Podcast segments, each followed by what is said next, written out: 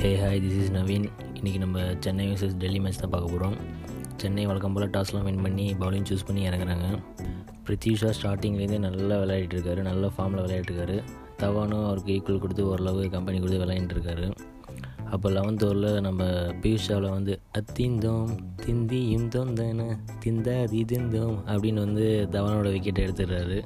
அப்புறமா ரிஷப் பண்ட் இறங்குறாரு.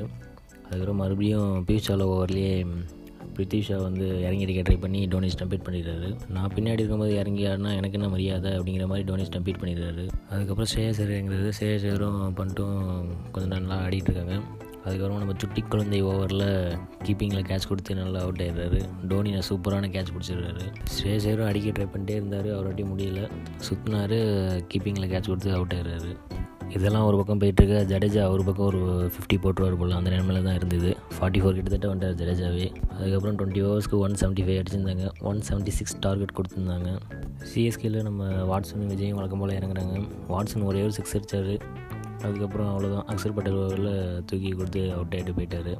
முரளி விஜய் பா பவர் பிளேயில் ஃபுல்லாக எல்லா பாலையும் சாப்பிட்டுட்டு பதினஞ்சு பால் பிடிச்சிட்டு ரொம்ப கஷ்டப்பட்டுட்டு இருந்தார். என்ன பண்ணுறதுனே தெரியாமல் அதுக்கப்புறமா தூக்கி கேட்ச் கொடுத்துட்டு பேட்டை மேலேங்களையும் பார்த்துட்டு வெளில போயிட்டார். வாட்ஸன் போனதும் ஃபேஃப் இறங்குறாரு. அடுத்து முரளி விஜய் போனதும் கைக்வாட் இறங்குறாங்க. ஃபேஃப் வழக்கம் போல் அவர் மட்டும் தான் ரெண்டு மேட்ச்சுமே அடிச்சிருக்காரு. இந்த மேட்ச் அந்த மாதிரி அவர் தான் ஃபார்மில் இருக்கார் அடிச்சிட்ருக்காரு ஃபேஃப் மட்டும் இல்லைன்னா சிஎஸ்கே வந்து ஆர்சிபி டீமோட மோசமான நிலைமைக்கு போயிடும் போல். கேக்வாட் வந்து அவசர அவசரப்பட்டு ஓடி வந்துடுறாரு. அப்போ அவர் ரன் அவுட் ஆகி வெளில போயிடுறாரு. அதுக்கப்புறம் ஜாதவ் வர்றாரு. அவர் பங்கு டுவெண்ட்டி சிக்ஸ் ரன்ஸ் அடிச்சுட்டு அவுட் ஆயிடுறாரு. அதுக்கப்புறம் தான் நம்ம சுட்டி குழந்தை இறங்கும் எதிர்பார்த்துட்டு இருந்தால் கடைசியில் தலை இறங்கிட்டார். என்ன தான் தலை இறங்கினாலும் எயிட்டீன் பால்ஸ்க்கு சிக்ஸ்டி ஃபைவ் ரன்ஸ் இருந்தது. ரொம்ப டஃப் தான் அடிக்கவே முடியாது. ஃபேஃபுக்கு வந்து ரெண்டு கேட்ச் வேறு விட்டாங்க. லக்கில் தான் இருந்தது. ஃபேஃபும் ரபாடா ஓவரில் வந்து அவுட் ஆயிடுறாரு. அதுக்கப்புறமா ஜடேஜா இறங்குறாரு. ஜடேஜாவும் ஜடேஜாவும் ரொம்ப அடிக்க ட்ரை பண்ணுறாரு அதுவும் ஒன்றும் மாட்டலை. தலை ஒரு ரெண்டு ஃபோர் அடித்ததோட சரி. எல்லாம் மாற்றி மாற்றி சிங்கிளே தட்டிகிட்டு இருக்காங்க.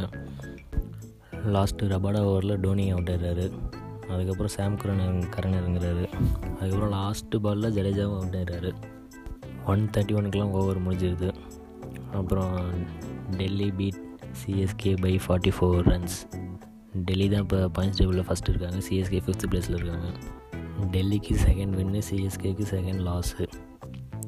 नेक्स्ट मैच का बाय बाय साइनिंग ऑफ़